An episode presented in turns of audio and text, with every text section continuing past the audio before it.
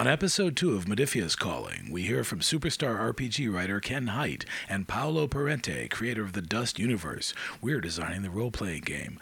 Plus, Chris brings back loads of gaming booty from Gen Con and a mammoth edition of What's on Your Table. We also discuss the best new board games for the iPad. Running time for this episode is 1 hour 23 minutes.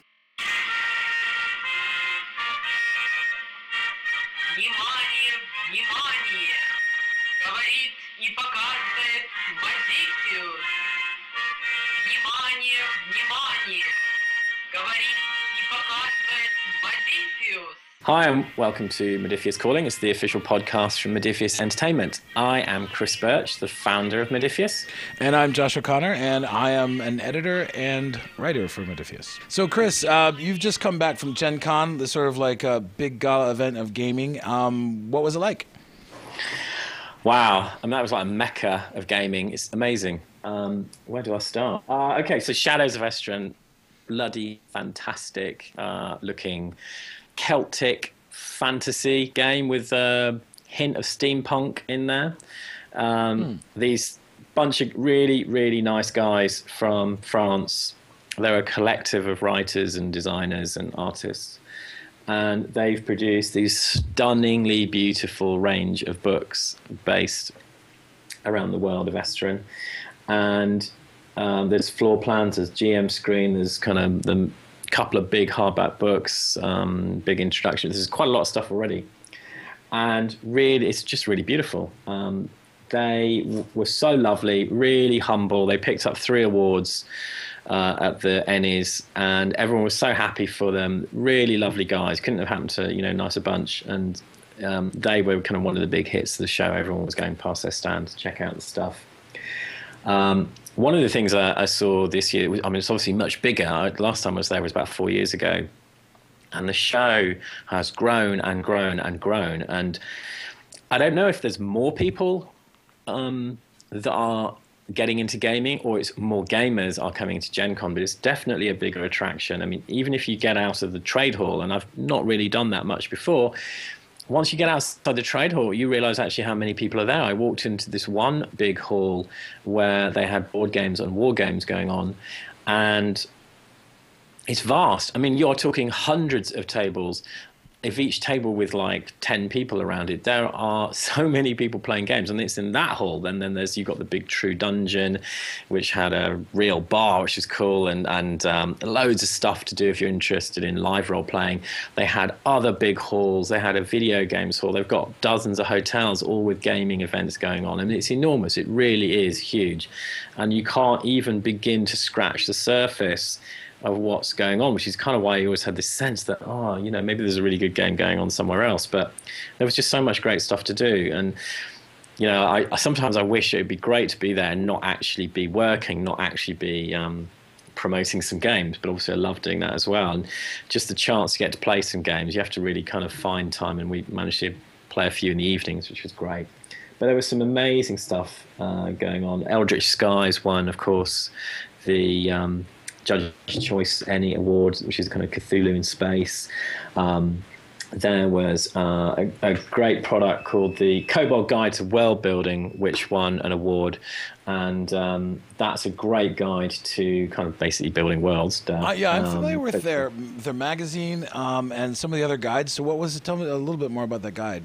Like what? So it's um it's got pieces by Monte Cook, Wolfgang Baur, uh, David Zeb Cook, Chris Pramas, um, Michael A. Stackpole, all kinds of people talking about kind of short pieces about how to build um, a world, how to build a fascinating world um, that draws players and readers in. And um, uh, it's it's got some great stuff in it. and I'm just starting to read it.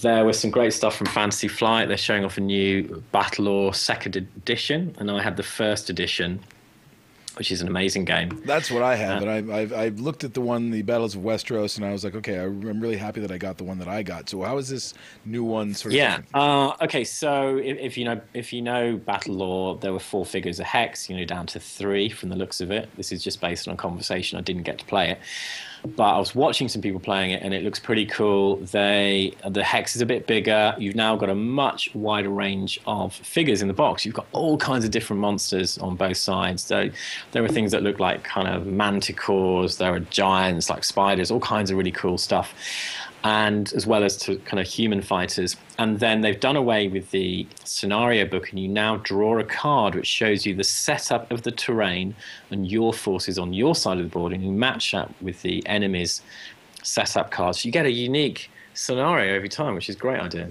No, I remember the Uh, scenario book. Uh, what it was good at was it taught you how to play the game sort of step by step. Have they simplified the Yeah. rules or streamlined them in any way so that you can just start Um, with these cards? I don't know, can't say, but it, it, it looks like they have streamlined it somewhat from what I could tell. And I don't know whether there's an introductory series of missions. I wouldn't be surprised if there is, because it's a great way of introducing people. But it was very, it looked more colorful, it looked cool. You know, you didn't have, um, you had two different colors of uh, enemy forces, for example. So you didn't have all the same uh, colored figures. Uh, with different coloured banners. So it you know it looks great. So it's definitely on my kind of um, possible shopping list. They also had the new beta for the next um, in uh, installment in the um, uh, Star Wars role playing game. What's that going to uh, be like? I've seen. I think I've seen pictures, but I wanted to know more. I just remember the old West End Games one. It's all about playing the rebels now, as opposed to uh, just smugglers. So they're introducing another kind of layer of character types and rules and things. Um, I mean, they had a ton of stuff they, they were showing off that I think a lot of new games are going to be launching at Essen, which is going to be exciting. Um, Gale Force 9, of course, they've taken over distribution of Dust Tactics. So Paolo Parente was there, and we've got a, a chat with him a bit later. Um, they were also had the Firefly board game, which looked pretty cool, and you couldn't get that for love or money because That there is was exciting. yeah, there was a queue every morning to pick up the few copies that they'd spread out over every day, which was a good idea. I think there's nothing worse than like you know you get there on the Friday and you find out that everything's sold out on the Thursday. Well, exactly. Yeah. Uh, Paizo had the uh, Pathfinder card game that was, you know, you know, pretty much sold out. Um, Margaret Weis is launching the Firefly role-playing game, which uses the new, you know, the new Cortex system. So obviously, um, yeah, Firefly getting a great outing at the show. Um, a lot of stuff. Usual great selection of uh, cosplayers. Tons of people in steampunk. That is everywhere. And then there was a lot of stalls selling some really beautiful steampunk gear. I mean, stunning hats and jackets and and holsters and cool, you know, uh, steampunk weapons and swords. I mean, if you're into costumes, it's just you could go mad. And the prices were amazing compared to like in England. You know, there was some great stuff. I wish I had another suitcase to bring stuff out. Would have been amazing. They had steampunk stuff. Now, what about dieselpunk? Because obviously, Achtung Cthulhu is more dieselpunk, and there's another a couple games that are coming out uh, that are sort of more the dieselpunk thing. There obviously is um, the Dust Adventures role playing game that we're doing, which is very, very diesel punk. There is the uh, Mutant Chronicles game, which is sort of far is futuristic uh, diesel punk. Now there was also another great game I discovered, the Warbirds role playing game, where you play rock star fighter pilots in a diesel punk near future on I think these kind of floating islands, and it's really cool. And it, it's got Dim Martin, the artist from Achtung Cthulhu, who's done the artwork in it, and they were these guys were just around the corner. They're all from Canada, lovely bunch. Um, we played some games together. Ended up playing Cards Against Humanity on the last night, which is uh, you know Always fun. But yeah, this game's great. I can't wait to start reading it properly. And, Yeah, it seems Diesel Punk is really kind of coming to into its own with this Yeah. new games. Absolutely. I mean, obviously, uh, steampunk's been here for a while. It's really you're starting to see diesel punk fashion in all the shops now. So uh, the of diesel punk stuff is really starting to come through. It's great. And there was so much stuff. Um, y- there was so many cool new products. I mean, I even saw old like meta games and Steve Jackson little kind of board games that I remember as a kid. Um, obviously, the uh, Steve Jackson games were showing off the um, massive ogre game that they kickstarted with all the kind of um, die cut sort of pieces in it, which was in the box was so heavy it's ridiculous.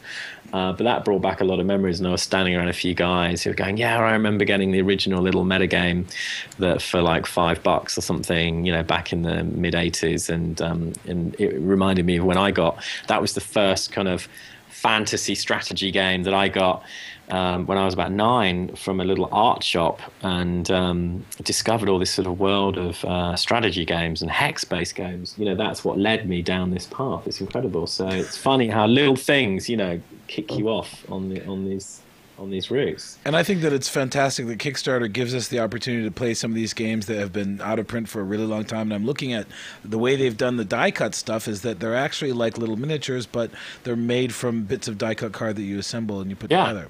Yeah, and it's really tough card, and it but it's really heavy.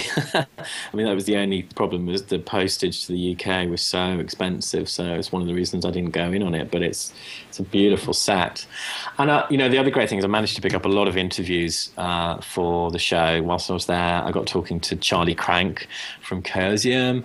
Uh, I got talking to Chris Pramas from Green Ronin, the ENWorld guys, uh, Jeff Combo, who obviously designed the fantastic Hollow uh, Earth Expeditions game. Uh, Ken Hite, we're about to uh, have a chat to Margaret Weis, Monte Cook, and Paolo Parente. Plus, we got the two GMs and one mic guys. Um, uh, Erin Huss from Role Players Chronicle, Chris and Rob from Accidental Survivors. We've got a whole bunch of other uh, podcasts going to be joining us on the show. So it was fantastic catching up with so many people and talking to them, you know, about their games and how they got into the industry. And that's kind of what I wanted to get them talking on the show about is you know what they're doing and and just share a bit about what got them into gaming what got them passionate about this industry Yeah, I think because we should probably mention something about that because this is while we are Modiphius calling.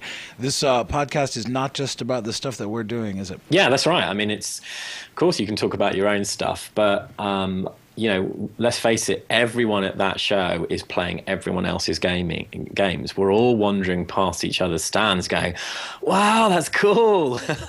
you know, whilst I was, uh, whilst I was uh, talking to the Shadows of Esteren guys, um, uh, Lisa uh, from Paizo came by and was con- congratulating them on on winning the award, and she was saying this game looks so amazing, and uh, you know, so we were all chatting away, and she said, "Oh, well done on you know getting the Achtung Cthulhu award," because of course we picked up best adventure for Sarah Newton's uh, Three Kings adventure for Achtung Cthulhu, which was fantastic. And and so everyone, because we're all playing games, we all love games. We're all you know wandering around, going, "Oh, I really want that, I really want that, and I really want that." And um, we're all like little kids getting excited about other people's stuff. And so it's that's why it's so fantastic to be able to share with each other and talk talk to people about the games. And you know, everyone's very approachable. You know, everyone can go. Even the biggest name designers, you can just walk up to and go, "Hi." My name's blah blah. You know, I just wanted to ask you about your game, and you know, they're they're not mega stars. Everyone's just really open and friendly, which is great.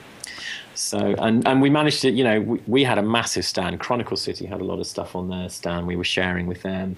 So they had the Broken Shield game based on based on Gobian Rowland's novels, which uh, is a sort of dark, sort of future noir game. Um, we had Eldritch Skies there that won the um, Judges' Choice Award. Um, we had uh, Monsters and Magic from Sarah Newton, her new kind of retro fantasy game. There was a bucket load of stuff, and we obviously had Cogs, Cakes, and Sword Sticks, Lynne Hardy's um, steampunk role playing game, and the you know the first um, Adventures for Act Achtung Cthulhu. So, and it was brilliant because we met so many of the backers for Act Achtung Cthulhu that came by to say hello at the stand. We had tons of Dust fans coming to go. I've seen the banner. Tell me about what you're doing with Dust. Uh, we have tons of Mutant Chronicles fans coming, going. So what's going on? And so it's brilliant just getting to meet people and, and see how passionate they were and how excited they were.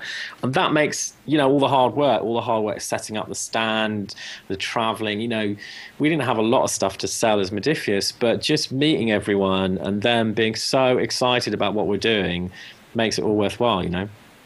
And um, tell us a little bit about because we're gonna, we're gonna get into a couple of interviews. We've got Paolo Parente, which is a going to be a big draw later in the program. But um, can you give us a bit of an introduction into Ken Hite, who I think is our first interview on the show today? Yeah. Okay. So Ken Hite, I've known for ages. Actually, I met him. I think at the Dragon Meet convention in the UK. He was a guest speaker there. I then met him again at um, Gen Con about four years ago when Starblazer Adventures was nominated for an ENnie and I mean, it was amazing that we got nominated. We didn't win at the time. We were up against very stiff competition. And he came up and said, you know what, Chris, the biggest thing is you got nominated. That is, you know, everyone's really impressed, and you know, just be really pleased. Whether you win or not is not a big deal. And he's always been a, you know, a, giving us great advice. You know, he's a lovely character. He's I mean, this guy is one of the most prolific writers I've known. I mean, what are some of his credits uh, for the people who may not? know? Okay, so he's written or contributed to a ton of GURP supplements, like the third edition of GURPS Horror, uh, GURPS Infinite World, which was the um, 2005 Origins Award winner for Best Role Playing Game Supplement of the Year. He did Weird War 2 for GURPS. He has uh, he worked on this for Decipher and Last Unicorn on the Star Trek role playing game. Uh, he did Secret Societies, Major Arcana, Nephilim. He did uh, Major Sorcerer's Crusade. I mean, I'm just reading down his. He um, did, yeah, he did one of my Wikipedia favorite page. games. Which Yeah. is, have you? If you, I don't know if, if you guys haven't played Trail of Cthulhu, but it's absolutely amazing. Well, yeah, yeah. Oh, yeah, there is that as well. Yeah. and he's a real kind of ambassador of gaming, and he's always going to conventions and talking about it. And he's hugely knowledgeable, uh, certainly about World War II and and um, a lot of. A lot of, uh, you know, pretty much anything in gaming. If you've got a problem, he can help you sort it out. It's fantastic. So I'll, I'll let him speak for himself. All right, let's hear. Let's have that interview. So there we here we go. Okay, I'm here with Ken Hite, old friend of mine from the industry, been a big uh, inspiration to me in the past uh, when I was doing Star Blazer. How's the show been for you so far? Have you seen anything interesting? I haven't had a chance to get out of the booth very much because uh, we cleverly released 10 new books at Pelgrane. Oh, okay. So everyone's supposed to be all hands on deck. This is like the third time I've been able to escape onto the floor. I've seen some really good looking uh, sort of strategic war games and war, Yeah. war space games. There's a game that I can't tell you the name or publisher, but it's a game uh, simulating the Underground Railroad. Wow. Oh, where I you, saw that. Yeah, right. yeah, and it's yeah. like, oh, kudos to you, man. Let's stop playing the frickin' Confederates. Let's start playing the good guys. Yeah. And so I, uh, I, I really like the look of that. There's another game about the American uh, Revolution. It's called, I think, Rebellion 1775. I saw that. It looked really, really terrific. I, I think it may use that 1812, that War of 1812 mechanic that was so good. Yeah. So uh, yeah, I've seen a lot of stuff in that space in uh, role playing. Um, I'd seen the uh, the sort of the uh, early concept art stuff for Esteren when I was in France many years ago, Yeah. and now to see it complete and final and ENnie winning, Yeah, it was really beautiful. really nice And they're- stuff. And they're such nice guys. Oh, they're well. terrific. really They're delightful people. Yeah. It's Yeah. great to see them get so Yeah. many awards. But but in terms of and of course um, I'm standing literally uh, a foot from a pile of Numenera. So Yeah. obviously, if you're looking for uh, something that is just you know best of breed, it's going to be something Monte and Kieran Yeah. have done. Yeah. So I'm you know next year's Ennies, I'm really glad I don't have a core book, right? Because it's going to be it's going to be Yeah. Hill Folk, it's going to be Numenera, it's Yeah. going to be 13th Age, and it's going to be Yeah. Fate Core. Yeah. Try and get Space as the fifth nominee there. That's true. Right? I mean, Yeah, oh yeah, my yeah, yeah. lord. Yeah. So I'm uh, I'm really excited to just to you know to see Numenera out and to, and actually to see Hillfolk and uh, Blood on the Snow from Robin Yeah. out at Pelgrane. I don't know if you uh, if you've seen the design, but it's by Christian Knutsson, the guy who does yeah, Operation lovely. Fallen Reich. Yeah, very nice. So pretty, so much more beautiful and grown up than virtually anything you see in the industry. And man, I got like four pages in it. They may be the best looking four pages I've ever had published. It's really, Fantastic. really great. So I'm, you know, I, I, I have not, uh, you know, dived into the, the, the murky wilds of the indie game scene. So for all I know, someone's doing something really phenomenal in the serial killer teddy bear space, but I don't know what it is. Oh, it was uh, Cthulhu Cats, I think. Cthulhu Cats. Cat Cthulhu. Cat That it, Damn yeah. them. They're taking my IPs already. And what's I mean, what's your baby at this show? What are you? At this show, um, Double Tap sold out, which is the new uh, release from Nights Black Agents. So I'm enjoying the ENnie High from Nights Black Agents. Yeah. We're moving a gratifying number of those. Thanks very much.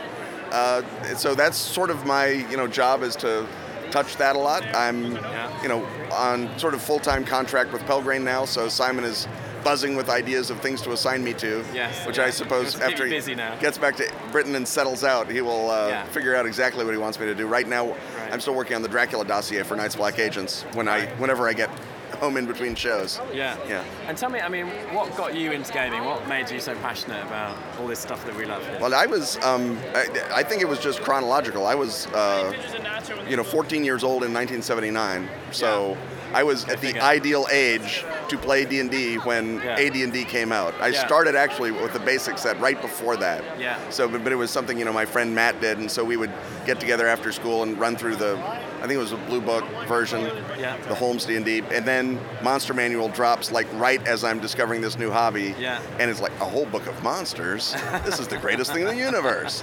Then the you know player's handbook, the DM's guide, and that was that was it. I mean, those random tables back there kept me entertained and occupied.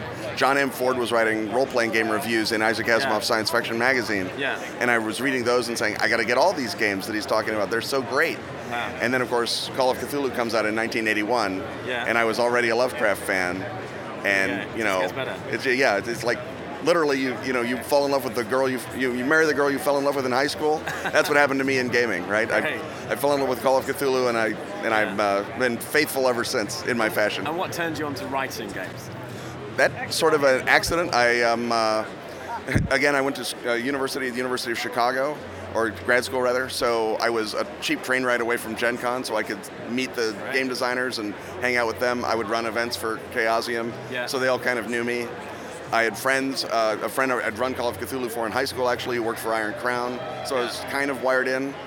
And roughly at the same time, Steve Jackson bought a game proposal that I'd given him, and Chaosium asked me to write a book for Secret Societies. Yeah. Because I'd, uh, a book for Nephilim, because I'd uh, done the playtesting of Nephilim, because my friend Don had sent me the manuscript and said, you should probably playtest this, not me, given that you're the crazy black magic weirdo. and so I said, yeah, all right, that makes sense.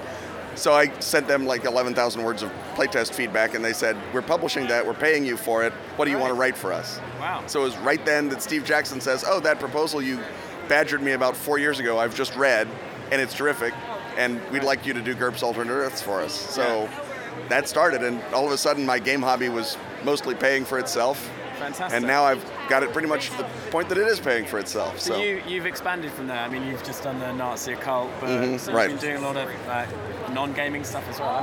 well, I've been trying to uh, sort of, you know, expand the brand, as they say, go into nonfiction. Uh, Tour de Lovecraft was sort of my first real stab at that direction. Yeah. Cthulhu 101, Yeah. and then I think there's a. I've been chasing Osprey like a frustrated suitor for years, Yeah. going after them at Book Expo or at Origins or wherever Osprey would be. I'd be sort of, you know, sidling along, showing leg. And I think finally there's a sort of a critical mass of gamers in the editorial positions at Osprey, Yeah, yeah, yeah. and enough of them knew who I was that suddenly the doors just popped open all at once. Right. So yeah, the Nazi Occult uh, came out in June, which is the second book in the Osprey Dark line, or the first, depending on how you count it. Yes. And one hopes, and I have reasons for optimism, that that won't be the last one Yeah. that I do for them. So Fantastic. And what's on the horizon? I mean, I know obviously you're doing a lot with Pelgrane, but what's what, what's Ken Hite dreaming about at night time? You know, that's, that you'd love to do. I'd still uh, there's I'd still love to do um, a big time travel game. I, Yeah. I uh, Pelgrane's going to do a time travel game that Kevin Kulp has designed, and I'm going to try and force Kevin to let me help with that. Um, there's uh, if BBC, you know, they, they seem to start letting people play in their in their backyard. If they ever let Quatermass out of their sight, Oh, yeah. I will do the world's greatest Quatermass game that nine Yeah. people will want to play. So that's going to be uh, part of my um, uh, t- over-targeted audience policy that I've lived by. So I think those are sort of my, you know, beyond the reach dreams right now. Yeah, sure. Yeah, that's great. Thanks a lot, Ken. Thanks a lot, Great Chris. seeing Great to see you. Yeah. Fantastic. Cheers.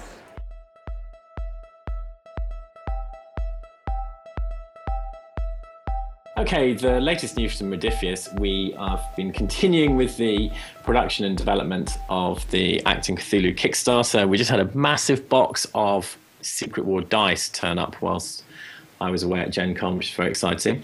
The uh, zombies have been produced. The Investigator's Guide is um, we've actually finished on layout. We're just doing some final checks on it, and the Keeper's Guide uh, starts in layout imminently alongside. Um, Dim Martin's delivery of the final art, which is great. I'm really looking forward to seeing the rest of the art for the book. We've got a load, a load of it already. We also have uh, continuing playtesting going on Mutant Chronicles, and we're expecting to issue the 1.3 version of the Mutant Chronicles playtest soon. So if you want to join up, follow the link for Mutant Chronicles playtesting on our page. And we are launching playtesting for Dust Adventures, the role playing game based on Paolo Parente's Dust universe, in about a month's time. We have another team working on the core development of the system. And it's really exciting to see all this progressing and seeing everyone getting together and coming up with some really genius ideas.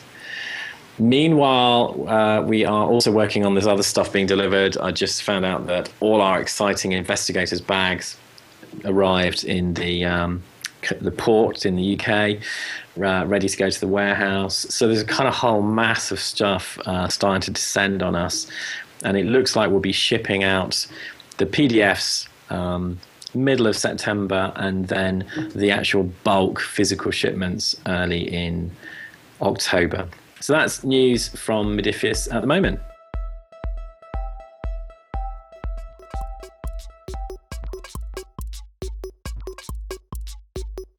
And now is the time of the show where we talk about mobile board gaming. Uh, board gaming has been evolving over the actually centuries, and the latest thing is it's getting very exciting. We're getting a lot of stuff uh, for the iPad and for the iPhone. Um, so this is the part of the show where we talk about what uh, Chris and I are playing as far as mobile board gaming goes. And I think we're going to start with Chris. Okay, I've got this game called Lines of Fire and it's uh, I just discovered it. It's a hex-based war game, which uh, has pretty much the same units on both sides. Uh, from what I can see, uh, you don't really have a, a, a difference in um, tanks or, or infantry. Uh, you have some light vehicles. The, the Americans have jeeps. The Germans have motorcycle and sidecar. Um, then you've got tanks infantry, and a commander. You pick a map. Uh, the maps are reasonably large hex maps. Um, you've got a whole selection from sort of a, head, a hedgerow map to a town. You've got to capture a number of strategic locations. Now, what is really clever about this game, you can play multiplayer or uh, single player, you pick whether you want to be Americans or Germans, and you can play with Fog of War. Now, the cool thing is, if you're playing against an opponent and you've got Fog of War on, you can tilt the iPad uh, towards you. It's only an iPad game. Uh, you can tilt the iPad towards you, and you see all your hidden units appear. And you can then move them. But when it's flat on the table, only the units that are visible to both sides are visible. And then, of course, the opponent can tilt it towards them, and then they can see their uh, pieces. And I think that's a really good development in uh, board sort of board games for I, iPad games. Now, is this if we're playing together using the same iPad? Yeah, that's correct. Yeah. Okay, so the game plays with a kind of seesaw of command points. You don't start with any units on the board at all. You need a commander to move units, and the cost in command points of moving a unit is the distance from your commander. So obviously, the more commanders you have, the better. A commander costs six points to bring on the board, which gives the enemy six points to spend. So this, oh. I'm just playing a, a quick game now. And the Germans just bought a commander, so it gave me six points. But the cool thing is is they won the initiative so they own the zero position so when i spend those six points he now can spend more or rather had spent six, he would be down to zero and he could still act again. So it's quite clever how it's balanced that um, you obviously try and take out people's commanders because then it's going to cost them loads of points to move their units, which gives you points to bring on more units. And it's, it swings backwards and forwards quite nicely. And it is very much about building up your forces and using a, a large group of forces to take on the enemy. And I've had some great games with this so far, and it's um, I, I'm I'm hopeful that they will introduce varied units in future expansions. They already said they're going to be doing more maps. Allegedly, it's based on a board game, but I've not seen the board game on Board Game Geek. I think they might be thinking about doing board game, um, but it's it's a very good execution of a um, of a World War II hex based war game. So, uh, sort of, how does it play? Is, it, is this sort of a very realistic war game, or is it more of a beer and pretzels type? It's you know what it, has got um, elements of uh, Memoir 44 because when you you're you're typically moving one you can have up to three units in a hex, and they could be a, a half track, a tank, an infantry unit, a commander, an artillery gun. Um, when you attack, you roll dice looking for certain symbols, very much like Memoir 44. So they've taken some ideas from Memoir 44 Matt mixed it up with a typical hex game where you're not looking to see if you get the right kind of cards to move your units. You can move your units anywhere on the map, but you are limited by how far you are from your commander. So if you've left your cool, expensive tanks like four hexes away, it's going to cost you four command points to move each one, which is going to give the enemy lots of stuff to do. So you've got to really think about where your commander is.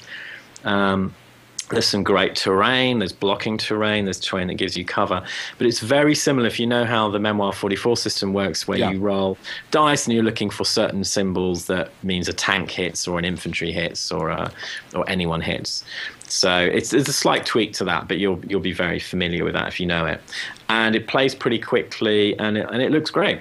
So definitely advise people to pick it up if they're a World War II strategy fan. So how long does it take a typical game to, to play through? I'd say maybe um, I, when I play it solo, it's probably half an hour, maybe only 40 minutes, if that. And so that game is, it looks like uh, about six bucks in the App Store, and you can play multiplayer if you've got somebody with you, but you cannot play uh, online multiplayer. Is that right? Yeah, that's right. Yeah, I've just um, it's it's very much designed to play as a iPad tabletop board game, uh, which I think you know is great, and it's it's got some great systems for doing that well. I think one of the terrific things about uh, moving some of these games onto the iPad, um, because it's like a touch thing, it's very it's it's tactile, like if you're playing a physical game, but obviously the processor can process a lot of the tables and the dice rolls and things like that that would normally slow roll uh, slow a game down. And one of the game the game that I'm sort of going to talk about this week is. Battle of the Bulge, and this is something that actually, Chris, you turned me on to, and I, I can't thank you enough. Uh, it's a fantastic game.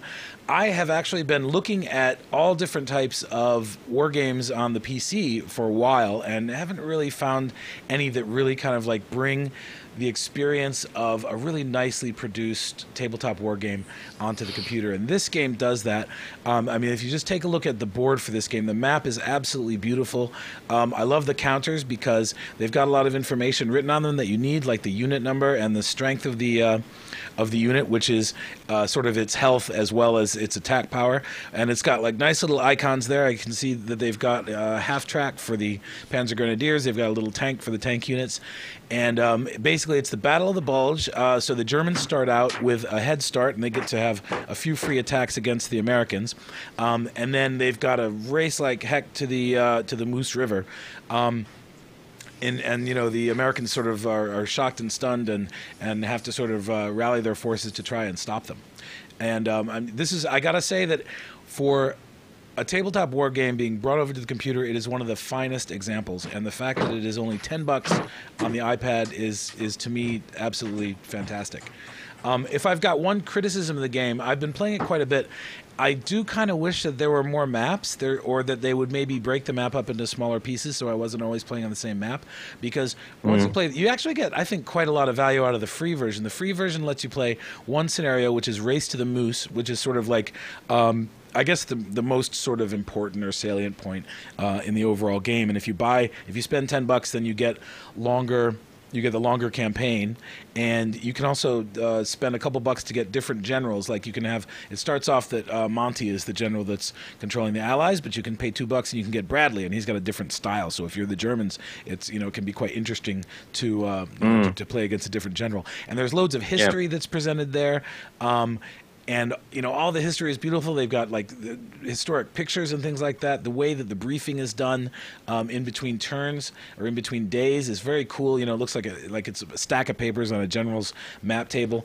I do sort of wish that they had additional maps um, because i feel the game gets a little bit samey after a while. What do you think about that Yeah, no, I agree. I mean, I, I've um, I got one of the updates which gives you a slightly different starting point for the Germans, and it does help. It gives you a a, um, a fresh take on the game. I, I must admit, it's been good because you really you get into a lot of depth about the strategy of this map, and there are several directions that you can go that could lead to victory, say, for the Germans. The Americans um, have got a couple of options in terms of how they defend. But yeah, I think it's it's got such a great uh, mechanic that just providing some different um, scenarios, even you know, in the war, would be fantastic. I mean, the Battle of the Bulge obviously is very well known. It's a pivotal battle in World War II. It's the last attempt of the Germans to uh, force the Allies to some concessions uh, so that they can focus on the Eastern Front. And it, if they had um, had had uh, more if they, they'd got managed to get their convoys through the woods better, if they'd had um, less uh, command and control, on the American side, and if there's a whole bunch of factors contributed to them failing, um, but you know it was damn lucky that they didn't. So um, it's it's it's a great battle to get your head round and to discover the strategy and the sort of desperate holding action being that was taken by some very small units. Yeah, one two of the things that I thought are really fascinating about this game, one is that the Americans, uh, it's it seems to be all about bridges. They've got to control these bridges. When I'm playing against you and you were playing the Allies, I was playing the Axis. I would think that I've got a superior force next to your force, so I can move in, and then you're blocking Yeah. the bridge, so I can only move one tank unit in, or I can't move anything in at all. So it Yeah. really broke up. You were able to use the terrain to really break up the the offensive power of my of my. Uh, That's right, yeah, because they uh, they got very much caught in. I mean, there's a whole bunch of rivers on this map. I mean, we're in the middle of a game now, and I'm playing the Allies, and I've managed to get into a kind of a bit of a line of defence, and the sort of reinforcements are starting to appear. So it's um, th- there are many different ways of playing this, but I really hope that they will take the vehicle that they've built now, this sort of great game engine, and just go right. Let's do, uh, let's do maybe the Battle of Kursk, or let's do you know some other really well-known battles, and um, and utilize the sort of mechanics they've got because it would be awesome, and this would be a fantastic game. And it's got a great multiplayer um, feature, hasn't it? Because you can It's have loads smooth. of games running. Yeah, I mean, we had two games running where I was the Americans and I was the Germans versus each other. So you can have dozens of games running, and then you get a little heads up. Okay, so and so's taken their turn. It's so. I mean, at one point I had five or six games running with people uh, through the game center, and so even though you're sending a turn to each other, and maybe you don't get a turn back from that person for a day or a few hours, you've always got someone sending you a turn back. So pretty much every few hours there was something to kind of mull over and think, what are you going to do? Yeah, I mean, I'm in Japan and you were in the UK, but I mean, when we were both up, we were getting through these games. Uh, you know, I think in a half hour you can really get through a game, maybe in 15 minutes Yeah. if, if people are really Yeah, yeah. right there. And you brought up something, you know, when the reinforcements start to arrive, which is the second uh, strategic thing I want to bring up, which is that if you're, as the Germans, if you don't barrel straight through, uh, the reinforcements are going to come and you're not, you're going to be stuck. There's nothing you're going to be able to do. So Yeah, and you've got to do it quickly.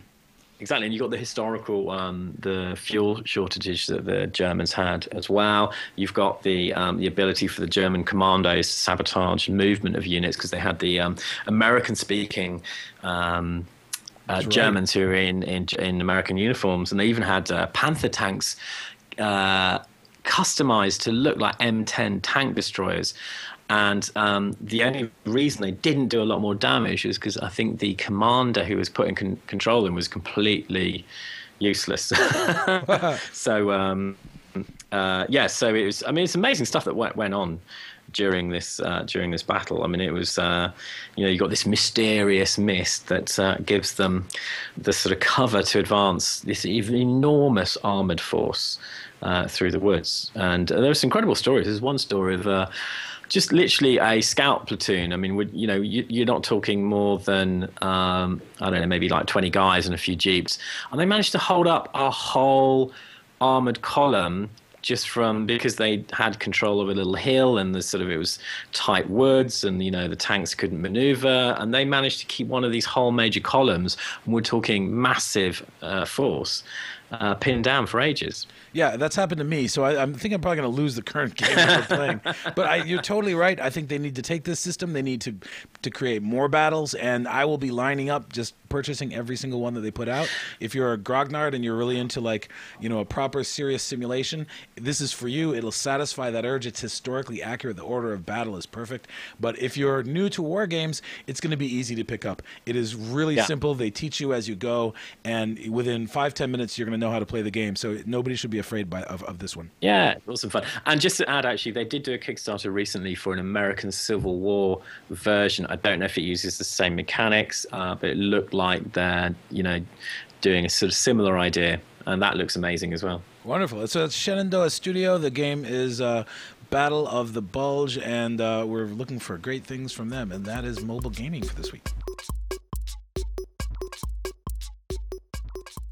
All right, and then um, we're going to have a chat to Paolo Parente now. I managed to catch up with him at Gen Con. Um, I first got talking to him about Achtung Cthulhu. Uh, when we were running the Kickstarter, I had this awesome idea to do a crossover with the Dust Tactics and Dust Warfare universe. Uh, for those who don't know, in the Dust universe, the idea is that the Nazis discover a crashed UFO in Antarctica. They retro engineer the technology and manage to build these giant walkers, which are powered by a mysterious mineral. And it turns out that Paolo was a big fan of Achtung Cthulhu. I've been playing Dust Tactics as well. I picked up a box from um, eBay, funny enough, um, with some painted stuff in it. Really awesome. Great fun. Very simple. And um, so we said, look, let's do a really cool crossover. So we did a book called Secrets of the Dust, where heroes from the Dust universe get trapped on a distant Cthulhu world with heroes and villains from the Achtung Cthulhu world and they have to overcome their differences and they have to use the power or the magic from the uh, Achtung Cthulhu universe and the technology of the Dust universe to help each other escape back to their own worlds. So then I got talking to Paolo and go, you know what, why don't we do a Dust role playing game? And he was like, hell yeah. and so that's how we came to be doing the Dust Adventures role playing game. Very exciting project yeah, I can't wait. Um, and it's and there's got a lot more crossover because the campaigns and adventures will include dust tactics and dust warfare missions. So if you're not interested in playing the role playing game, you can still pick up the adventures because it's going to give you some extra missions. It's going to give you some extra insight into this world that you've been playing. And you're going to find out about some of the secrets of the world and some of the stuff that you don't see in the normal dust tactics and dust warfare products. Um, Paolo has an amazing history. Uh, he actually, I'm, I'm going to let him talk about his uh, work, but he was a fashion designer. That's why a lot of the um, costumes on the characters look so cool. He's had um, the Dust board game that is kind of like a risk game in this universe. Do you? Oh, I it's, want one. It's great. Uh, you got to get one, man. You, it's it's like risk. It's like uh, Axis and Allies with robot walkers, drop ships, and nukes. there you go. The best is nukes. You know, it's fantastic. Boom. You know, you can wipe out half of an enemy's force before you. Yeah. Is he a, is he a comic book artist? Yeah, uh, he's um he's well he did artwork for Mutant Chronicles at the beginning and um, he has done a lot of work on comic books. He has uh, he, he, was an Italian, uh, well, he is an Italian fantasy illustrator, and as I said, graduated from a fashion school. And he's well known for a lot of big games. Obviously, apart from Mutant Chronicles, he worked on Confrontation and Magic, yeah. 43, Wizards of the Coast Magic, um, Starship Troopers for Dark Horse Comics. This, you know, this guy's been involved in a lot of cool stuff. And Dust was his world that he'd always been wanting to work on. So it was a real honor to get to know him and to find out that we could work together to, to now be doing the Dust Adventures game. So, um, the, uh, sound might be a bit muffled on this because it's the first day we were recording. We decided to go out and sit outside in the sunshine, so there's a bit of wind blowing. But um, anyway, enjoy the our conversation with um, Paolo. I'm here at Gen Con with the famous Paolo Parente. Oh, I'm famous. Good. Yeah. oh, that's wonderful. Sitting outside in the beautiful sunshine at, uh, in Indianapolis. And so, tell me what you're at Gen Con for. Well, I'm very happy that uh, this Gen Con we're having a booth with our new partner, Battlefront Miniatures from New Zealand. They are our new partner in distribution for the Dust Tactics and Dust Warfare ranges. Um, and this is very exciting. So I decided to come over and have them promote the game, the miniatures. And actually, they told me that uh, since this morning they've been selling very, very well. They right. had to stop selling Otherwise, by tomorrow there is nothing left. that sounds Brilliant. good. Sounds good. Yeah. That's fantastic. Good and, reception. Um, and you live in China. I yes, I deserve the punishment, and I live in China. Yes, I've been naughty when I was young, ah. and now I get this. And whereabouts do you live? The place I live is a is a small village in the outskirts of a big industrial city that has outskirts of the outskirts, and I'm in there, like in the outskirts of the outskirts. The city is called Shenzhen. is a is a big industrial village of 16 million people. Wow. And but the place where I live is called Pingshan, and mm. is really outside of everything. Yeah. And it's kind of isolated and wonderfully isolated. I'm the only foreigner in there, Yeah. so people look at me like uh, the albino gorilla, and they take pictures of me. I live in a factory. Also, this is part of my punishment Yes. for being naughty in my youth. and where we manufacture all the miniatures. Yeah. So I, I get to supervise the designing process, the engineering process, the sculpting, of course, the manufacturing itself of the plastics Yeah, yeah. and the fin- finished product. And it's it's wonderful. I mean, besides being stuck in the factory in the middle of nowhere, Yeah. it's a wonderful experience, Yeah. full of fulfillment. Yeah. Yes. And China's a very beautiful place. So, It is not where I live. yeah. Absolutely not. Yeah. Yeah. No, it's funny. We always say because uh, we are in the south part of China, not too far from Hong Kong. Hong Kong is a beautiful city, and uh, there is a lot of typhoons in the summer. And the good part of Pingshan is that when the typhoon comes and destroys everything, things look exactly like the day before. it's a crappy place, Yeah. Yeah. Yeah. but it's okay. Okay. Great. And um, a lot, lot of people would know you for 80. AT43. 43. Yes. And uh, so, how did Dust come about? Well, actually, Dust was created a lot, long time before, Yeah. AT43. Actually, Dust was the reason why the people, the nice people from Rackham, wanted to hire me to direct the project of for AT43. Right. They loved the Dust designs. They loved the the theme, starts from oh, from the reality, the history, and then uh, they, they they wanted to have the same feel. Actually, for a moment, Jean Bey, who was, was the president of uh, Rackham, wanted to do Dust as a miniature game, but in the end, he decided not. He wanted Rackham to own the IP.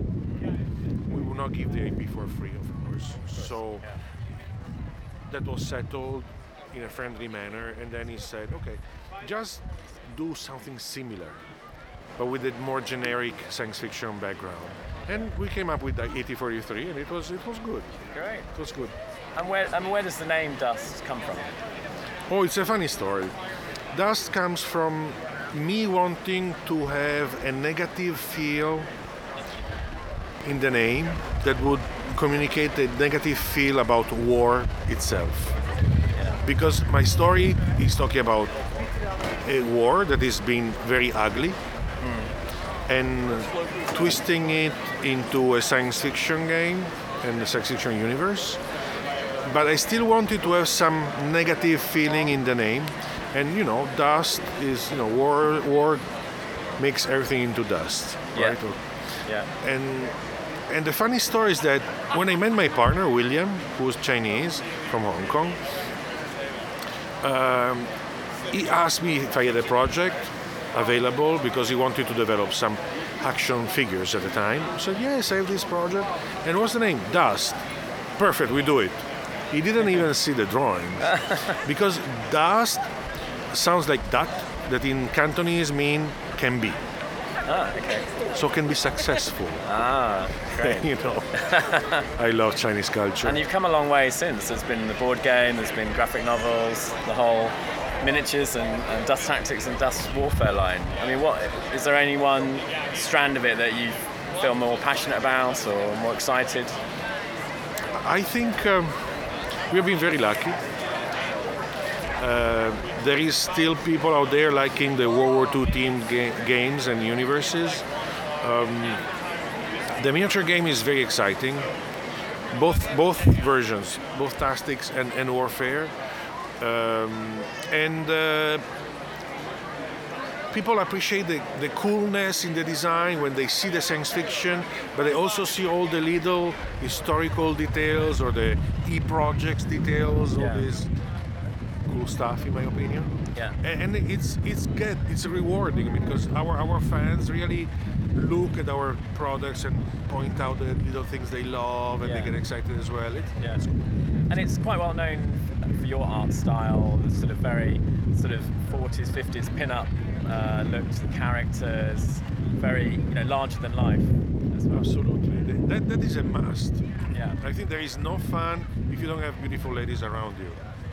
They, they, there must be, there must be, and it's not historical. I mean, German troops didn't have female fighters. Yeah. Uh, the U.S. didn't also. The Russians did, of Yeah. course. But who cares? I mean, we have we have women with with proportions and guts, and Yeah. and they go for glory. Yeah. Yeah, yeah, yeah. Why not? Yeah, You know, yeah. great. And uh, what's going to next for the studios? Are you uh, any exciting projects Well, the future? of course, the role-playing game, right? Yeah, yeah. Chris, which is very, been talking about. Yeah, It's very exciting. Uh, I think it will give the universe more depth, yeah, and uh, it's been very well welcomed by our gamers and our fans, Yes. and this is wonderful. yeah, That means there are smart people. They understand. They appreciate the beauty of your products. They appreciate what you do, and they they can't wait to see this translated to a dust Yeah. universe. I think it's wonderful. I think one of the uh, unique things is what we're trying to do is bring the uh, the two communities together, so that you, you won't just be playing a role-playing game, but you'll have new missions for Dust Tactics and Dust Warfare together in the same Yeah. campaign books, and and kind of bring that whole group. It's, it's a full new dimension to our universe. Yeah, We are very yeah. excited ourselves. Yeah. Yeah. And, and also exploring the story. We were just talking about the backstory Yeah. to uh, Dust, and, and there's so much that hasn't been told yet, which we can tell. We- can tell this we in more detail that we can never do Yeah. for the for the miniature game. I think it's a very good occasion. Yeah, and, a, and a wonderful partnership. partnership.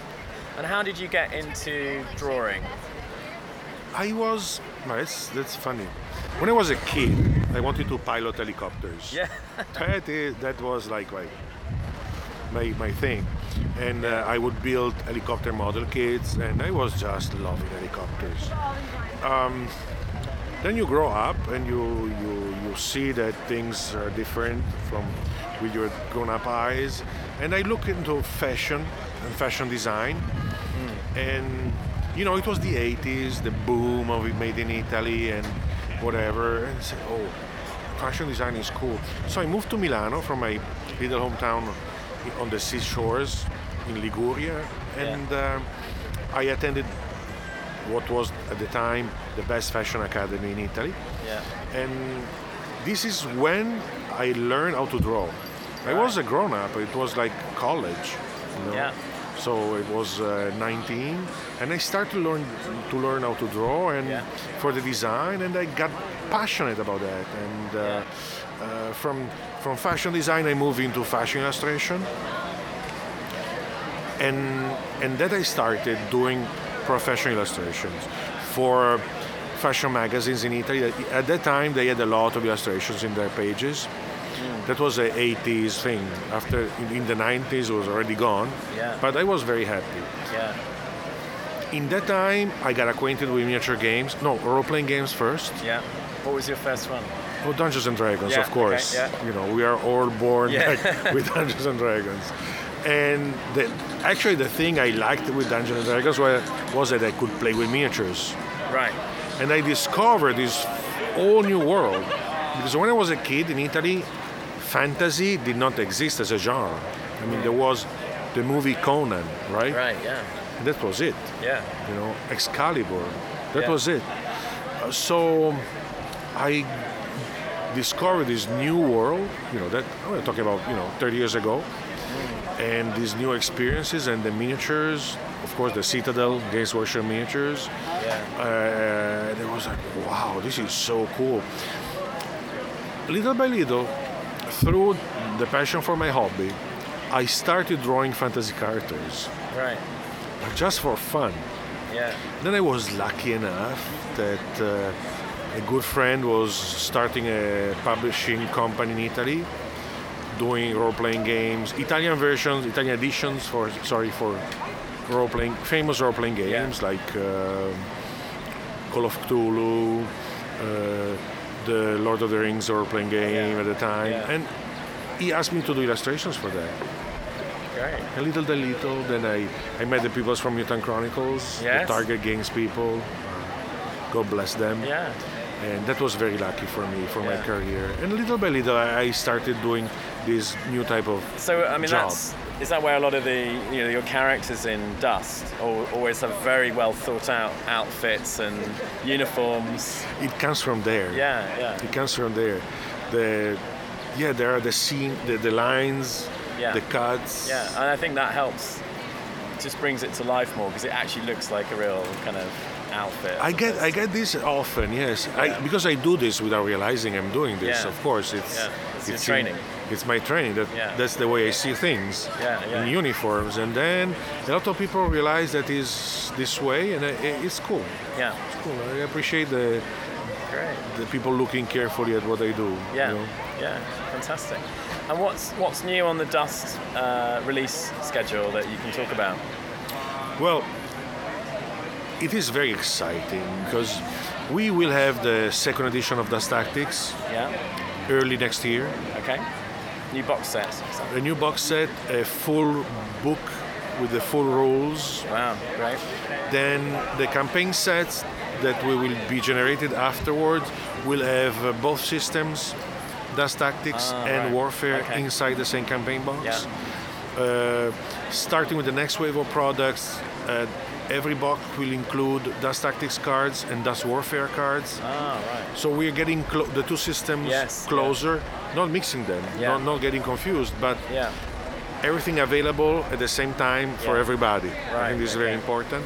What can people expect in the in the new second edition? Is there any kind of different contents or? Well, the system is better balanced. Yeah.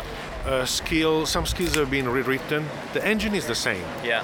We want the same fast and easy approach. Yeah. We we aim for having fun with the gaming Yeah. and no headaches. So this is what is about Dust Tactics, and the spirit is still there.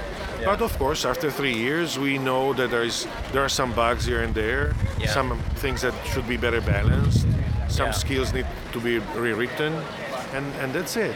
And then for next year, Gen Con, I think you will see a new army.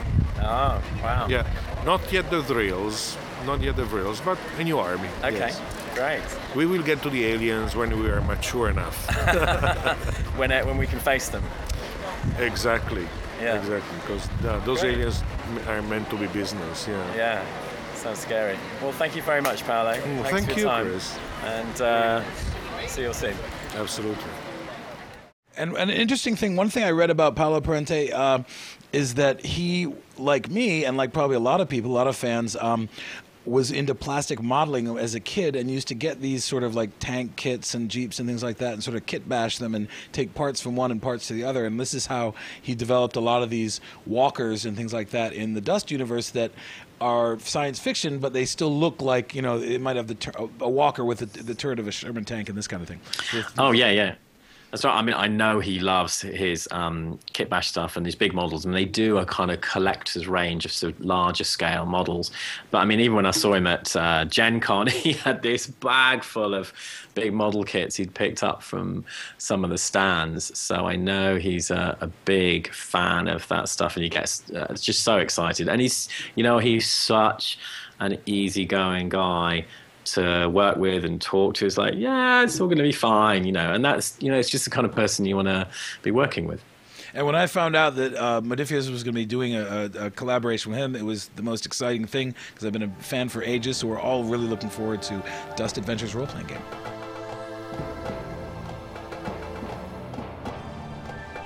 We are going to be talking about what's on your table next. We're talking about uh, games that we have been playing recently that we like, other companies' games. And um, Josh, what have you been playing? Uh, the games that I've been playing, some uh, somewhat older games that I bought a long time ago and um, have not gotten a chance to play till recently. We all know the drill. Um, and the one that uh, really caught my attention lately is Claustrophobia. Now, I don't know if you guys uh, if you know about this one, but it's from the Helldorado universe, and essentially, uh, it's sort of like uh, there's an Inquisition. It's it's vaguely steampunk. Uh, they've got uh, you know sort of pistols and things like that, as well as uh, swords and axes and stuff. But essentially, the idea is that there's an there's an Inquisition, and the Inquisitors uh, in this game are trapped in hell uh, under New Jerusalem, and they have to fight their way out. And they have to fight past troglodytes, which are sort of uh, think goblins or something like that. And then there's also demons. Um, and the way the game works is there's a stack of tiles and you just start laying the tiles out turn by turn as you explore the edges, similar to Legend of Drizzt or some of the uh, some of the D and D board games that have come out. And um, then the if you are playing you know the forces of hell then you have a certain number of threat points each turn that you can use um, to sort of like put troglodytes on the board or put demons there or you know play cards that have effects on on sort of the quote unquote good guys. And one of the things that's interesting is is they have a really simple system for controlling abilities and damage. Um, the human player rolls some dice and then they take the die each die and they put it in their little player card um, with a certain number showing on the top like three five six or whatever. And based on this this shows what your what that character's stats are. And you've got like three or four characters per scenario. Um, and you know so if you put three then that means uh, that this turn this guy's going to be like you know really good at, at offensive fighting but not so good on defense and he'll have a decent movement allowance you know and, but it depends. Um, and when you get injured uh, you put a little peg in one of the slots that represents one of the one through six um, stat ranks on your card. So that means that all of a sudden, not only might you not be able to uh, to, to have like you know the strong offense option but it means when you roll the dice if you roll a number and uh, you roll you know three threes and you've got three guys and one of the guys has uh, you can't use three on him then you lose that that die. So i mean it, what happens is that as you get injured you very quickly lose your, your players very quickly um, lose their abilities and you know it becomes much tougher for you to be able to get them to do stuff. Um, if, if, if you can't match the number then basically they have to sort of stand there while the troglodytes attack them. Um, it moves really fast. This game reminds me a lot of space hulk um, except that it doesn't take an hour to set up and an hour to put back in the box uh, and there's not and the miniatures are pre-painted so you don't have to paint them if you want to play uh, Space Hulk, but you only have like an hour at lunchtime, then this is the game for you. Uh, it doesn't take up nearly as much space. The tiles are absolutely beautifully painted, and they're quite large and they're very thick. Um, you know, probably three, maybe three millimeters thick, something like that. And uh, it's and and it's kind of very uneven in the sense that the forces of hell have a lot of these very weak troglodytes and then you know one or two demons or hellhounds. And you know the human side has a much more sort of balanced force but each type that they have um, has different sort of skills. You know one guy's big and strong one guy can do spells and then one guy is is fleet and uh, you know and fast. So it's uh, it, I consider it uh, something like Space Hulk Light.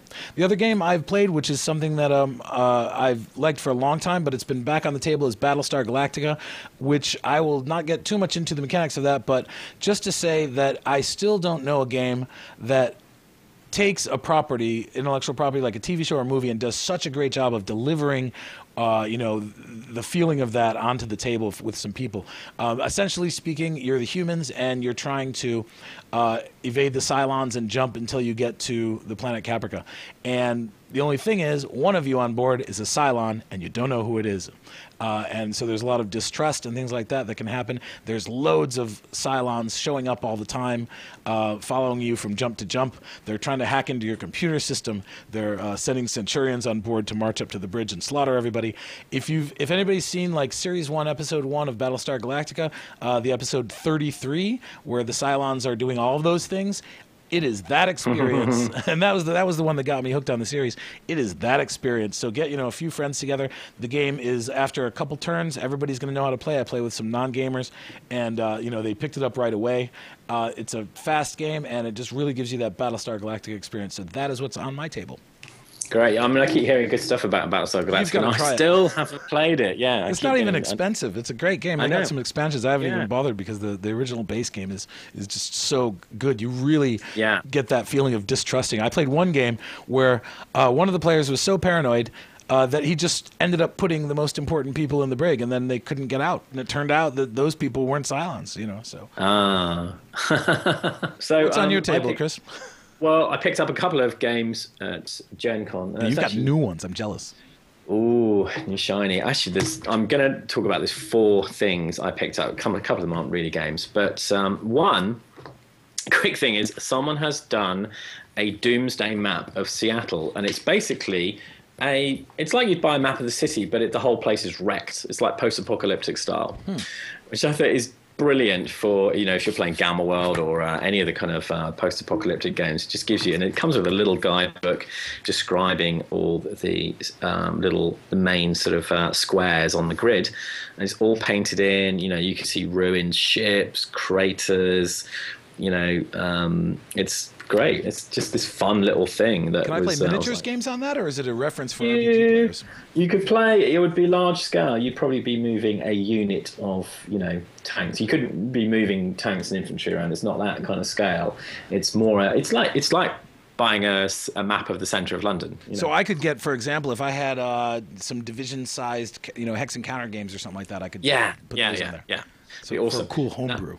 Yeah. Now the other thing that was really good was um, the Noteboard Pocket Dry Erase Board. Ri- Right now and worry later. Now this is a pocket size dry erase board, as it says on the side of the tin, that folds out. It's kind of like mm, almost half postcard size uh, faces that pull out and you make this big dry whiteboard. And so you can, on one side, it's got hexes and squares in a kind of um, faint pattern, so you can use either. And the other side, it's blank. So you literally pull it out the bag, unfold it, and you've got a giant whiteboard. And it comes with a little uh, pen and um, wiper. Now, we used it last night to play The Quiet Year. Uh, which is a fantastic um, storytelling game. Now, this basically comes with a deck of cards, right? And it is, uh, you know, 52 deck of cards standing for 52 weeks in the year. And the idea is basically you've all, you're a community of people that have just stumbled out of the bunker um, after um, some kind of disaster. It can be whatever you want it to be. We we we played it that Cthulhu came back. so and you basically take a blank piece of paper or that cleverly uh, purchased fold-out whiteboard, and Exactly. you just each of you describes um, a resource that you have that it, uh, and you then just decide whether it's you have plenty of it or a shortage of it. You then um, each of you draws something on the map like okay so i i drew some mountains. Okay we're in the in the Lieva mountains. And then um, simon my friend we ended up playing with drew uh, a bay, and then we said, okay, well, we don't have much um, uh, shelter, so we were living in tents under these trees. So you basically are telling a story, and you take turns drawing a card, which um, is a week of the year. And what what happens is at some point in the winter, so at some point in the last quarter of the year, the game is going to end. You don't know where. And each card is the events of a week. So, for example, Ah. I've just drawn for spring, and it says, There is a disquieting legend about this place. What is it?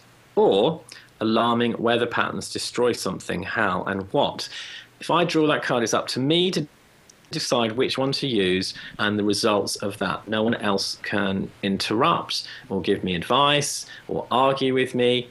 Um, I just decide and make it happen. Now, the idea is not to play one dude or girl, keep them alive, make them super powerful. It's not a role playing game like that. You are kind of experimenting with what happens with this small society of people when things go wrong. Oh, like in a zombie happens? zombie movie or something like that.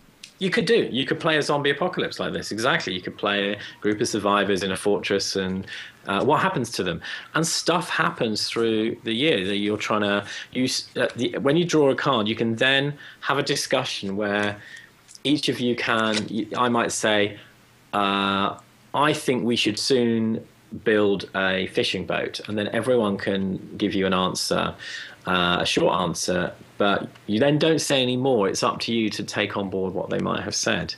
Um, as you describe the answers, you draw on the map what happens. So, for example, um, I drew that we were building a fishing boat. So I drew a little fishing boat being built on a on some rolls of wood, and then Simon drew that we found a, um, uh, an abandoned mine in the hillside. So he drew a little mine on the hillside, and you gradually build up this map with all these sort of fascinating things.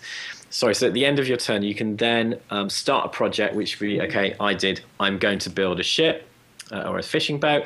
I think it's going to take three weeks, so I put a three on a dice on top of that little drawing, and then every week, whoever's turn it is reduces the dice by one until it's finished, and then they describe how successful it was. So it's very simple. We played it in about an hour and a half. We played a shortened version because you can take a number of weeks out of, the, of each season, and we we came up with this crazy story. We had we had mutant mountain cats that turned into battle cats because we fed them salted fish and we That built is them true. a, That does happen. it, it does, yeah, it's amazing. We built them a wooden uh, uh, mountain cat uh, pyramid because someone got obsessed with them. Uh, we've discovered a secret bunker, a metal door, just like Lost, inside the mine. We discovered uh, ruins of a mysterious research center. We had some bikers turn up uh, with um, AK-47s, and we managed to build a fake Thunderdome to lure them in. And two of the um, two of the uh, uh, members of the community sacrificed themselves to trap the bikers. I mean, it's just it's amazing the story you can create, and it was just actually two of us trying out, but um, I've I've played it with the whole group, and it's it's hilarious. This seems like a Uh, good game night game. and, You know, people It is, drifting it is. drifting out. You know, you only got Exactly. an hour or something like that. Yeah, sometimes. exactly. Because someone can just take a couple of turns and they go away, and it's uh, and it's fascinating when you see the map at the end of it. And it literally, I mean, this game, I think it was about twenty dollars, twenty five dollars, and it's literally a pack of cards and a little, um, literally a tiny little booklet, and it was so. There's no rules. There's no like.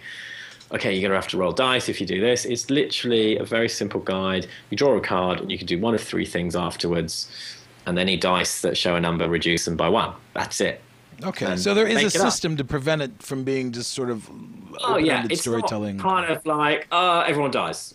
okay, it's the the idea is not to give all the community a really easy time and they all win and they all become superpowers and superheroes and go and live happily ever after in the sky. The idea is to go. Uh, like you know, okay, someone goes missing. Okay, it's the doctor with our medical supplies. He goes missing. What? How are we going to get around that? What are we going to do to you know to solve it? We had a um, battle go horribly wrong uh, with these um, with these. Uh, we sent our, our our few our few trained soldiers off on the battle cats uh, to uh, um, to fight these um, poisonous fruit e- eating nomads in the forest who uh, had killed a few of our people, and um, and and we had a card that said something fails or a project fails. So we said, okay, well the battle failed. We lost all of them. Only one guy came back wounded. So it's interesting to you know how do you deal with as a little community these things. So you could be playing a zombie apocalypse. You could be playing an alien invasion. You could be playing a nuclear catastrophe. You could be playing the aftermath of any kind of major disaster where people are forced together and having to deal with um, issues like this. And it's very, it's great fun. Now, could So, you yeah. use this with your post-apocalyptic map, map of uh, Seattle? You know what you could because you could put a plastic overlay on top. That's what I'm thinking when when you were saying that. I was like, Hell yeah. Seattle, And- hello. Okay. And then you could be drawing in detail into that. So, uh, and it gives you little guidance like, do you want to be be playing a kind of weird kind of game with all sorts of weird technology, and gives you some very uh, very basic ideas, which is super simple. Now, the other game I picked up was a great little. This is twenty five bucks. It's called Hero versus Guardian. It's a game of dungeon craft. And basically, the one guy is the GM. He's got a bunch of tiles he lays down in a grid of four by four. Each tile is a room, and each room is marked evil, brute, trap, or magic. and you have a heroes. You can have up to um, three hero players. Each hero starts with a couple of heroes. Each hero has, guess what, a stat for uh, trap, brute, magic, or evil, Okay. which is uh, a, anything between plus one and plus four. And you simply roll a dice, and you have to get a six with your modifier from your hero to beat the room. Uh, now, the cool thing is that the GM can add more cards on top of those rooms. Some of those are bad rooms, some of those are easy. He can add more monsters on top. Uh, and if you basically fail the roll, your hero is captured by the the games master and or the, the, the dungeon keeper and um, if you beat the room you capture the room you conquer the room so you basically get the points for the room or the gm gets the points for the hero And if I get captured, am I out of the game or can I keep playing? yeah, well, that character is out of the game, but you can buy more heroes. There's a little tavern. There's so you basically have a little a deck of cards or heroes and a deck of items and magic that you can buy. And you have like six tokens that you use to. If you go conquering, you have to decide which hero is going into the first room, and uh, then which hero goes into the next room. And you don't know whether the room is a magic room or a brute room or an evil room. So you don't know whether the hero you're sending in first is suitable or not and might get captured. But you can scout the rooms instead, which costs less points, but you then don't get to conquer the rooms. Um, it's you're less likely to get captured, and um, you can then find out what's in the room and then decide to send your heroes in in the right order next time. It's so easy. It's really fun. The artwork's really kind of like Disney style. Yeah, it's quite Uh, cartoonish. it's all it reminds me almost of Munchkin or John Kovalic, but like quite a Yeah, bit more involved. exactly. In. Yeah, it's a kind of like tile-based Munchkin, I'd say, and it's so easy mechanics. We had like four of us playing. Literally, I hadn't looked at the rules. Uh, I had a quick play test at the show. I literally pulled it out of the box. They were playing this, and we, you know, we were up and running in five minutes. And um, just I need that great- game. That's the, those are the games you need when you have game night coming. You know, people coming over and you you've worked all week and you you not very you're very busy. You Yeah. need a game like that. Can you Exactly, play this game while you drink beer? Uh, I'm sure you could. yeah, it's easy because it's you know it's a bunch of cards on the table. It'd be so simple. And this was kickstarted as well. Now they had another game.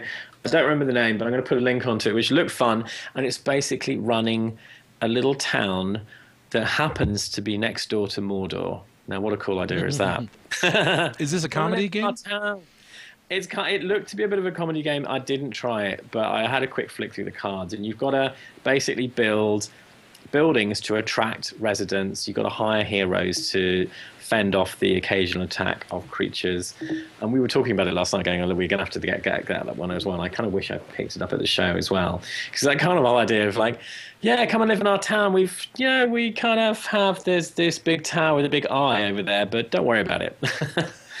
so uh, it's just it's just a great idea, you know. And that is what I've well, that's what we played last night actually. So um, uh, you know, next week we're back into playtesting the next version of Mutant Chronicles. I'm looking forward to that.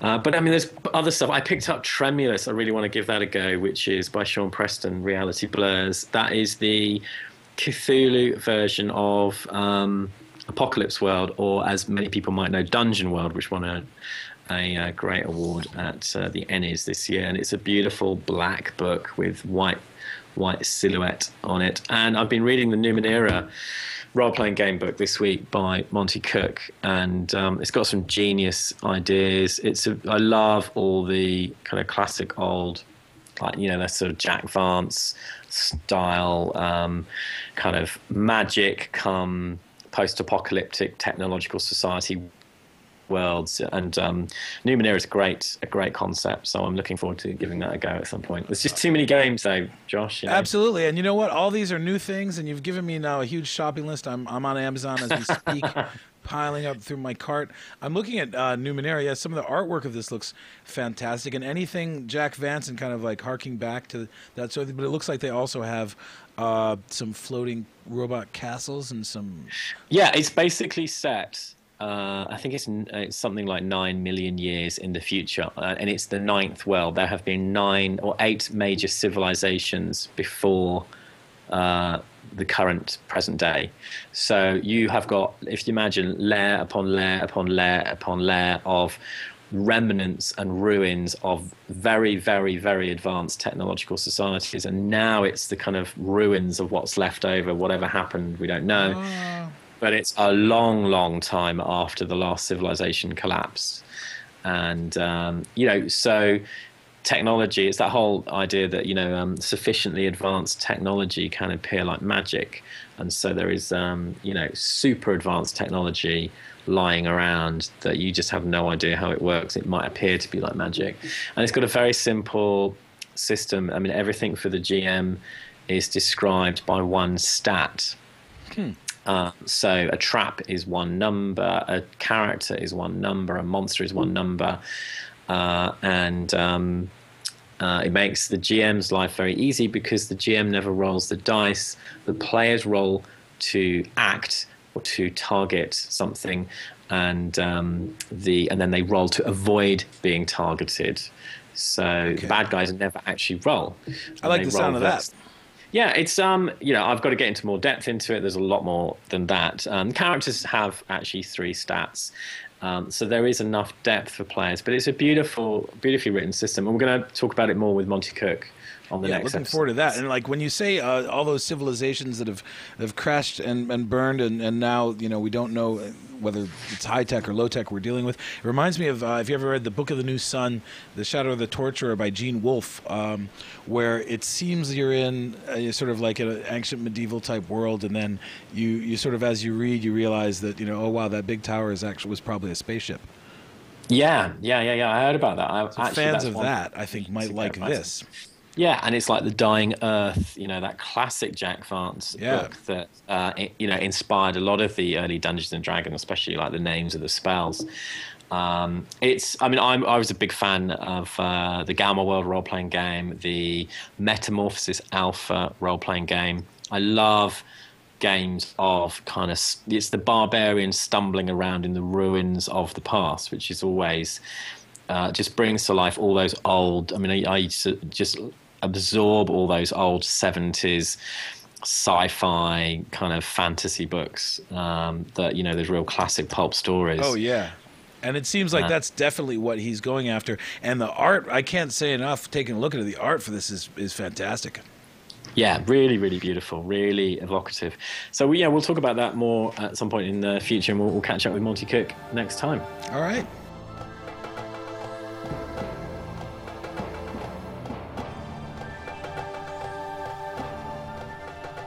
Okay, in the next episode, as well as the interview with Monte Cook, chatting about Numenera and his other projects, we've also got Margaret Weis. I managed to catch up with her at Gen Con. It was brilliant to finally meet her. She's a lovely woman. And she's going to be talking about the Firefly role playing game, Yes. about her journey through her writing career, obviously Dragonlance and all of that. It's really exciting. And if people want to take a look, there's a lot of links because you, we've, you've come back, obviously, the big shopping bag from Gen Con. So all the links are going to be there on the website. Can you tell people where they can find that? Yeah, so uh, just look for us, uh, look for Modiphius Calling. Um, obviously, come to modiphius.com, and you can also find the show, obviously, on iTunes now. Yes. All right, and uh, you know, if you guys have any feedback or anything like that, send us an email. Uh, get in touch with us and let us know uh, more about what you would like to uh, hear from Modiphius and who you'd like us to talk to and what games you're playing. Uh, so, see everybody next time. Awesome. Thanks, guys.